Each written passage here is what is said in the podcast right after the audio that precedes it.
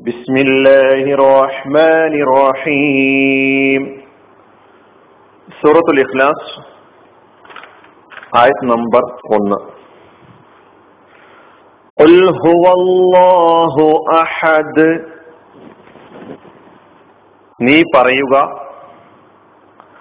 അവൻ അള്ളാഹു ആകുന്നു ഏകൻ ഇതാണ് ഈ ആയത്തിന്റെ പാരായണവും അർത്ഥവും നാം കഴിഞ്ഞ ക്ലാസ്സിൽ സൂറത്തുൽ ഇഖ്ലാസിന്റെ പ്രാധാന്യവും അതിന്റെ സവിശേഷതയും പഠിക്കുകയായിരുന്നു. ഇവിടെ ഒന്നാമത്തെ ആയത്ത് ഇതിൽ എന്താണ് അള്ളാഹു സുബാനുവ താല പറയുന്നത് എന്ന് നമുക്ക് പരിശോധിച്ച് നോക്കാം. പദാനുപത അർത്ഥം നീ പറയുക. പ്രഥമ അഭിസംബോധിതൻ പ്രവാചകൻ മുഹമ്മദ് മുസ്തഫ സല്ലാ അലിസ്ലമെ ആയതിനാൽ നബിയെ താങ്കൾ പറയുക എന്നാണ് സാധാരണ സാധാരണഗതിയിൽ അർത്ഥം പറയാറുള്ളത്.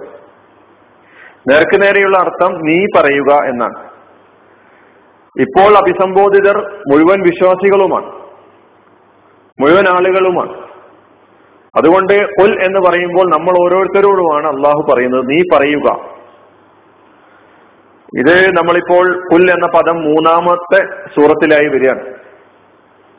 സൂറത്തു നാസിൽ കൊല്ല് പഠിച്ചിട്ടുണ്ട്. സൂറത്തുൽ ഫലക്കിൽ പഠിച്ചു. സൂറത്ത് ലഹ്ലാസിലും ഇപ്പോൾ പഠിക്കുകയാണ്. ഇനിയും ഒന്ന് രണ്ട് സൂറകളിൽ അതിന്റെ തുടക്കം കുൽ എന്ന് പറഞ്ഞുകൊണ്ടാണ്. അപ്പോൾ നീ പറയുക ഹുവ ഹുവ എന്ന ഇതിനർത്ഥം അവൻ അത് എന്നീ അർത്ഥങ്ങളാണ് ഹുവക്കുള്ളത്. ഹുവ എന്ന് പറഞ്ഞാൽ അർത്ഥം അവൻ. അല്ലെങ്കിൽ അത്. അള്ളാഹു അള്ളാഹു അള്ളാഹു എന്ന ഈ മഹത്തായ നാമത്തെ നാം നേരത്തെ പഠിച്ചിട്ടുണ്ട്. അതിന്റെ ഘടനയും അതെങ്ങനെയാണ് വന്നത്? സാധാരണ ദൈവത്തിന് ഇലാഹ് ആരാധ്യന് ഇലാഹ് എന്നാണ് പറയാറുള്ളത്. ഇലാഹ് എന്ന ഈ പദത്തിന് മുമ്പിൽ അല്ല് ചേർത്തപ്പോൾ അൽ ഇലാഹായി. അത് ലോപിച്ചാണ് അള്ളാഹ് എന്ന സാദൃശ്യമില്ലാത്ത ഈ മഹത്തായ നാമം വന്നിട്ടുള്ളത്. അർത്ഥം സാക്ഷാൽ ദൈവം. സാക്ഷാൽ ദൈവം എന്നാണ് അള്ളാഹ് എന്ന് പറയുമ്പോൾ നാം മനസ്സിലാക്കുന്നത് മനസ്സിലാക്കേണ്ടത്. അപ്പൊ കൊൽ പറയുക ഹുവ അവൻ അള്ളാഹു അള്ളാഹു ആകുന്നു.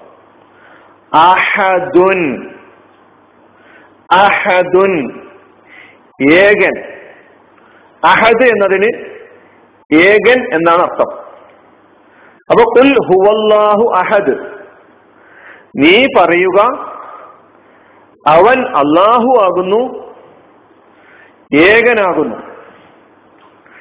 നീ പറയുക അവൻ അള്ളാഹു ആകുന്നു ഏകനാകുന്നു. അവ പ്രവാചകൻ സല്ലാ അലൈഹി സ്വല്ലമ്മയുടെ അടുക്കൽ വന്ന് അറേബ്യയിലെ ആളുകൾ ചോദിക്കുകയായിരുന്നല്ലോ നബി അള്ളാഹുവിനെ കുറിച്ച് റബ്ബിനെ കുറിച്ച് പറയാൻ തുടങ്ങിയപ്പോൾ അവർ വന്ന് അവരുടെ സങ്കല്പത്തിലുള്ള ദൈവങ്ങളെ മുന്നിൽ വെച്ചുകൊണ്ട് ചില ചോദ്യങ്ങൾ ഉന്നയിക്കുകയായിരുന്നു. മുഹമ്മദെ നീ അവതരിപ്പിക്കുന്ന ദൈവത്തിന്റെ കുടുംബം ഏതാണ്? വംശം ഏതാണ്? അവൻ എന്തിൽ നിന്ന് ഉണ്ടാക്കപ്പെട്ടതാണ്? ഇതൊക്കെ നേരത്തെ ഇതിന്റെ അവതരണ പശ്ചാത്തലവുമായി ബന്ധപ്പെടുത്തി ബന്ധപ്പെട്ട് നമ്മൾ വിശദീകരിച്ചു കഴിഞ്ഞതാണ്. അതുകൊണ്ട് ആ ചോദ്യത്തിന് ഉത്തരം പറഞ്ഞു കൊടുക്കാൻ പറയുകയാണ്. നിങ്ങൾ എന്നോട് പരിചയപ്പെടുത്തണമെന്നാവശ്യപ്പെട്ട എന്റെ റബ്ബ് അള്ളാഹുവാണ് മറ്റാരുമല്ല. ഇതൊന്നാമത്തെ മറുപടിയാണ്. ഹു അല്ലാഹു ഉൽ പറയുക ഹുവ അള്ളാഹു. ഒന്നാമത്തെ മറുപടി അവൻ അള്ളാഹു ആകുന്നു എന്നതാണ്. രണ്ടാമത്തെ മറുപടി അഹദുൻ അവൻ ഏകനാകുന്നു. നമുക്ക് ആദ്യം കൊടുത്ത മറുപടി ഒന്ന് പരിശോധിച്ച് നോക്കുക. അവൻ അള്ളാഹു ആകുന്നു. അള്ളാഹ് എന്ന ഈ നാമം ഈ പദം അറബികൾക്ക് അന്യമായ പദമായിരുന്നില്ല. അവർക്ക് സുപരിചിതമായ നാമമായിരുന്നു അള്ളാഹ് എന്ന ഈ മഹത്തായ നാമം. പൗരാണിക കാലം മുതൽക്ക് തന്നെ പ്രപഞ്ച സ്രഷ്ടാവിനെ സൂചിപ്പിക്കാൻ അള്ളാഹ് എന്ന നാമമായിരുന്നു ഉപയോഗിച്ചിരുന്നത് എന്ന് നമുക്ക് മനസ്സിലാക്കാൻ കഴിയുന്നുണ്ട്. മറ്റ് ദൈവങ്ങൾക്ക് അവർ ഇലാഹ് എന്ന പദമാണ് പറയാറുള്ളത്. ഇത് സത്യപ്പെടുത്തുന്ന ഖുർആാനിക ആയത്തുകൾ നമുക്ക് കാണാൻ കഴിയും. സുഹൃത്ത് സുഹറൂഫിലെ ഒരായത്തിൽ എൺപത്തിയേഴാമത്തെ ആയത്തിൽ ും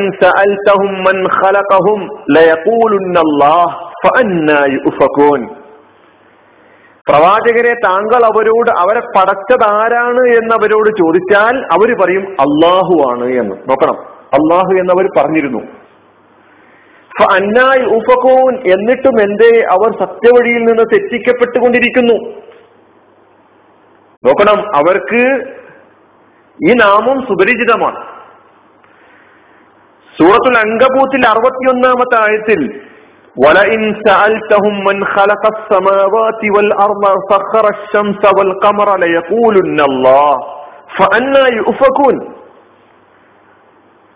നബിയെ താങ്കൾ അവരോട് ചോദിക്കുകയാണെങ്കിൽ ആരാണ് ആകാശഭൂമികളെ പടച്ചത് ആരാണ് സൂര്യനെയും ചന്ദ്രനെയും കീഴ്പ്പെടുത്തി തന്നത് എന്ന് ചോദിച്ചാൽ അവർ മറുപടി പറയും ലയക്കൂലുന്നല്ല അള്ളാഹു ആണെന്ന് അന്ന യൂഫക്കൂൻ എന്നിട്ടും എന്തേ അവർ സത്യവഴിയിൽ നിന്ന് തെറ്റിക്കപ്പെട്ടുകൊണ്ടിരിക്കുന്നു ولئن سألتهم من نزل من السماء ماء فأحيا به الأرض من بعد موتها ليقولن الله ولئن سألتهم പ്രവാചകരെ താങ്കൾ അവരോട് ചോദിച്ചാൽ മൻ നസ്സല മിന സമായി മാൻ ആകാശ ലോകത്ത് നിന്ന് മഴ വെള്ളം വർഷിക്കുന്നത് ആരാണ് ഇത് വർഷിപ്പിക്കുന്നത് ആരാണ്?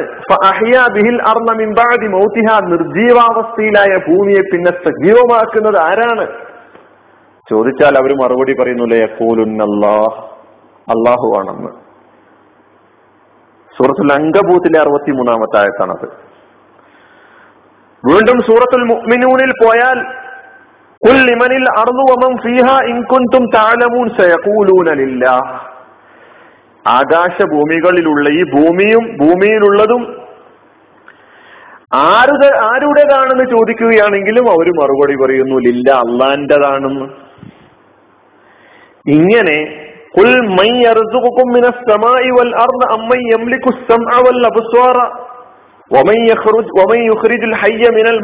ഇങ്ങനെ തുടങ്ങിയ ഒരുപാട് ആയത്തുകൾ. ആരാണ് ആകാശ ലോകത്തു നിന്ന് നിങ്ങൾക്ക് അന്നം നൽകുന്നത് റിസുക്ക് നൽകുന്നത് എന്നൊക്കെ ചോദിക്കുമ്പോൾ ഫസയഖൂലൂന അള്ളാഹ് അവർ പറയും അള്ളാഹുവാണ് അപ്പോൾ അവർക്ക് സുപരിചിതമാണ്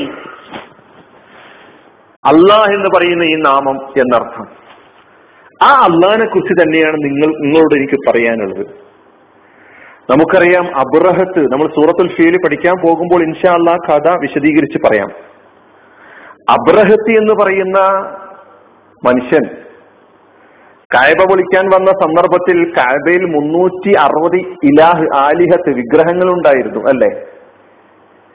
പൊളിക്കാൻ വന്ന സന്ദർഭത്തിൽ ആ സന്നിഗ്ധ ഘട്ടത്തിൽ അറേബ്യയിലെ മുസ്ലിക്കുകൾ മുഴുവനും കായബയെ കായബയുടെ ഇലാഹ് കായബയുടെ റബ്ബ് അല്ല സംരക്ഷിച്ചുകൊള്ളും എന്ന് പറഞ്ഞു എന്നാണ്. അള്ളാഹുവിനോട് അവർ പ്രാർത്ഥിക്കുകയും ചെയ്തു. അതുകൊണ്ടാണ് അന്നും അവർ ബൈത്തുള്ള എന്നാണ് കായബയെ പറയാറുണ്ടായിരുന്നത്. ബൈത്തുള്ള അള്ളാഹുവിന്റെ ഭവനം ബൈത്തുൽ ആലിഹ എന്നവർ പറഞ്ഞിട്ടില്ല. വിഗ്രഹങ്ങളുടെ ഇലാഹുകളുടെ ഭവനം എന്നായിരുന്നില്ല കായബയെ അവർ പരിചയപ്പെടുത്തിയത് എന്ന് നമുക്ക് മനസ്സിലാക്കാൻ കഴിയും. ഞാൻ പറഞ്ഞു വരുന്നത് പ്രവാചകൻ സല്ലാ അലിസ്ലം അവരോട് പറയുന്നത് ഞാനൊരു പുതിയൊരു ദൈവത്തെ നിങ്ങളുടെ മുമ്പിൽ അവതരിപ്പിക്കുകയല്ല. നിങ്ങൾക്ക് പരിചയമുള്ള ദൈവം തന്നെയാണ്. പക്ഷേ നിങ്ങൾ അവനിൽ പങ്കുകാരെ ആരോപിച്ചിട്ടുണ്ടായിരുന്നു. ആ അള്ളാഹുവിനെ കുറിച്ച് അവൻ ആരാണെന്ന് യഥാർത്ഥത്തിൽ നിങ്ങൾക്ക് വിശദീകരിച്ചു തരികയാണ്. യഥാർത്ഥത്തിലുള്ള അള്ളാഹു ആരാണ് എന്ന് പറയുക എന്നതാണ് ഞാൻ ഏൽപ്പിക്കപ്പെട്ടിരിക്കുന്നു ഞാൻ ഏൽപ്പിച്ചിരിക്കുന്ന ഉത്തരവാദിത്തം. നിങ്ങൾ സൃഷ്ടാവായും ഉടമസ്ഥനായും അന്നദാതാവായും ആസൂത്രകനുമായും മനസ്സിലാക്കിയിട്ടുള്ളത് ആരെയാണോ? അതുപോലെ സന്നിഗ്ധ ഘട്ടങ്ങളിൽ നിങ്ങൾ ആരോടാണോ പ്രാർത്ഥിച്ചുകൊണ്ടിരുന്നത് അവനാണ് എന്റെ റബ്ബ്. അവനാണ് എന്റെ ഇലാഹ്. അവന് മാത്രം വഴിപ്പെട്ട് ആരാധനകൾ അർപ്പിച്ച് കീഴ്പ്പെട്ട് അടിമപ്പെട്ട് പ്രാർത്ഥനകൾ അർപ്പിച്ച് സഹായാർത്ഥനകൾ നടത്തി അവന് മാത്രം വഴിപ്പെട്ട് ജീവിക്കണം എന്നാണ് ഞാൻ കൽപ്പിക്കപ്പെട്ടിട്ടുള്ളത്. അത് ചെയ്യണമെന്നാണ് നിങ്ങളോട് എനിക്ക് പറയുവാനുള്ളത് എന്ന് പ്രവാചകൻ സല്ലാ അലൈവല്ലമ ഇവിടെ ആഹ്വാനം ചെയ്യുകയാണ് അതാണ് ഒന്നാമത്തെ മറുപടി. അവൻ അള്ളാഹു ആകുന്നു എന്ന് പറയുമ്പോൾ നമുക്ക് മനസ്സിലാക്കാൻ കഴിയുന്നത്.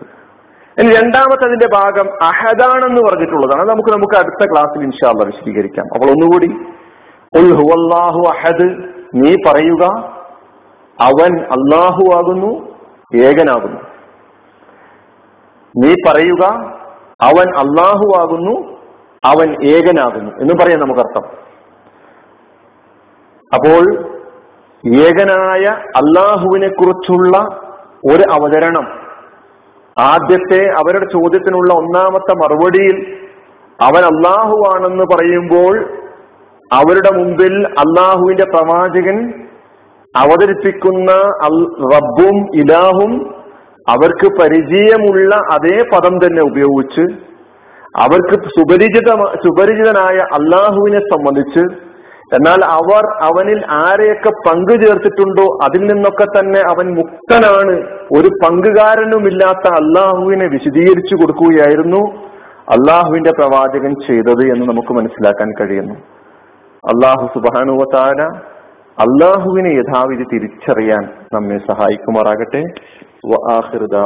അനിൽഹമുല്ലാഹി റബുലാലമി ഇസ്ലാം